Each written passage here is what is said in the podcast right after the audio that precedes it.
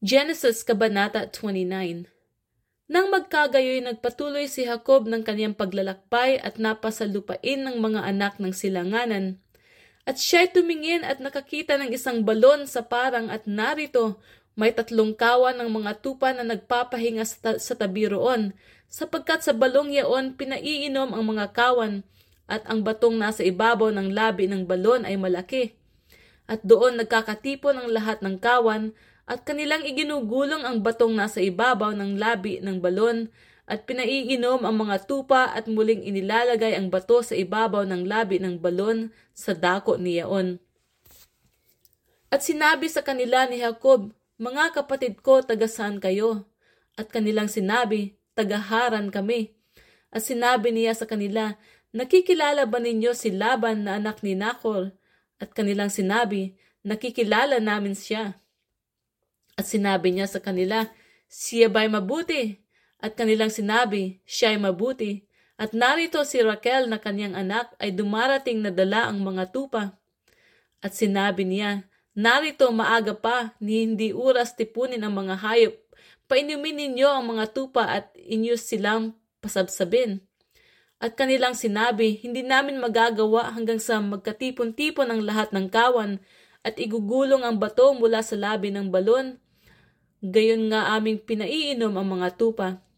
Samantalang nakikipag-usap pa siya sa kanila ay dumating si Raquel na dala ang mga tupa ng kaniyang ama sapagkat siya ang nag-aalaga ng mga iyon. At nangyari nang makita ni Jacob si Raquel na anak ni Laban na kapatid ng kaniyang ina at ang mga tupa ni Laban na kapatid ng kaniyang ina na lumapit si Jacob at iginulong ang bato mula sa labi ng balon at pinainom ang kawan ni Laban na kapatid ng kaniyang ina. At hinagkan ni Jacob si Raquel at humiyaw ng malakas at umiyak. At kay Raquel ay sinaysay ni Jacob na siya'y kapatid ni Laban na kanyang ama. At anak siya ni Rebecca at siya'y tumakbo at isnaysay sa kanyang ama. At nangyari nang marinig ni Laban ang mga balita tungkol kay Jacob na anak ng kanyang kapatid, ay tumakbo siya na kanyang sinalubong at kanyang niyakap at kanyang hinagkan at kanyang dinala sa kanyang bahay at isinaysay ni Jacob kay Laban ang lahat ng mga bagay na ito. At sinabi sa kanya ni Laban, Tunay na ikaw ay aking dugo at aking laman, at dumon sa kanyang isang buwan. At sinabi ni Laban kay Jacob, Sapagkat ikaw ay aking kapatid, ay nararapat ka bang maglingkod sa akin ng walang bayad? Sabihin mo sa akin kung ano ang magiging kaupahan mo. At may dalawang anak na babae si Laban, ang pangalan ng panganay ay Leah at ang pangalan ng pangalan ng bunso ay Raquel. At ang mga mata ni Leah ay mapupungay, datapot si Raquel ay maganda at kahali-halina. At sininta ni Jacob si Raquel at kanyang sinabi, Paglilingkuran kitang pitong taon dahil kay Raquel na iyong anak na bunso. At sinabi ni Laban, Magaling ang ibigay ko siya sa iyo kaysa ibigay ko sa iba, matira ka sa akin. At naglingkod si Jacob dahil kay Raquel na pitong taon at sa kanya ay naging parang ilang araw dahil sa pag-ibig na taglay niya sa kanya.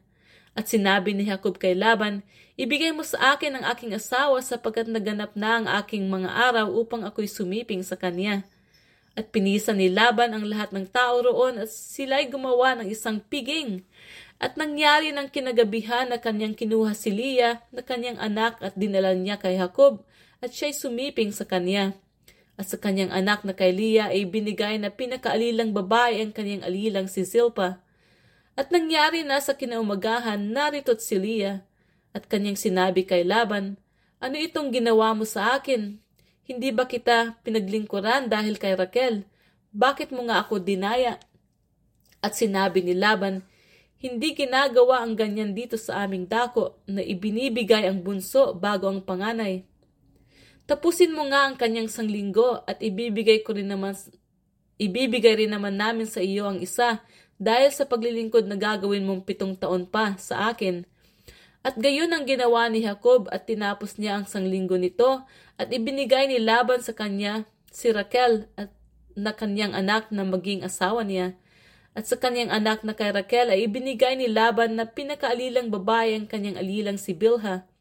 At sumiping din naman si Jacob kay Raquel at kanya namang inibig si Raquel ng higit kay Leah at naglingkod siya kay Laban na pitong taon pa. At nakita ng Panginoon na si Leah ay kinapuputan niya at binuksan ang kanyang bahay bata datapot si Raquel ay baog.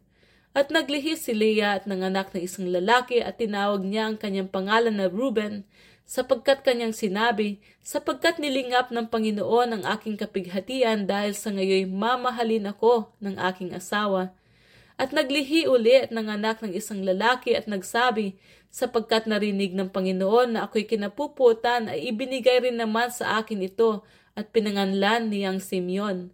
At naglihi uli at nanganak ng isang lalaki at nagsabi, ngayon masasama na sa akin ang aking asawa sapagkat nagkaanak ako sa kanya ng tatlong lalaki, kaya pinanganlan niyang Levi. At muling naglihi at nanganak ng isang lalaki at nagsabi, Ngayon aking pupurihin ang Panginoon, kaya't pinanganlang Judah at hindi na nanganak.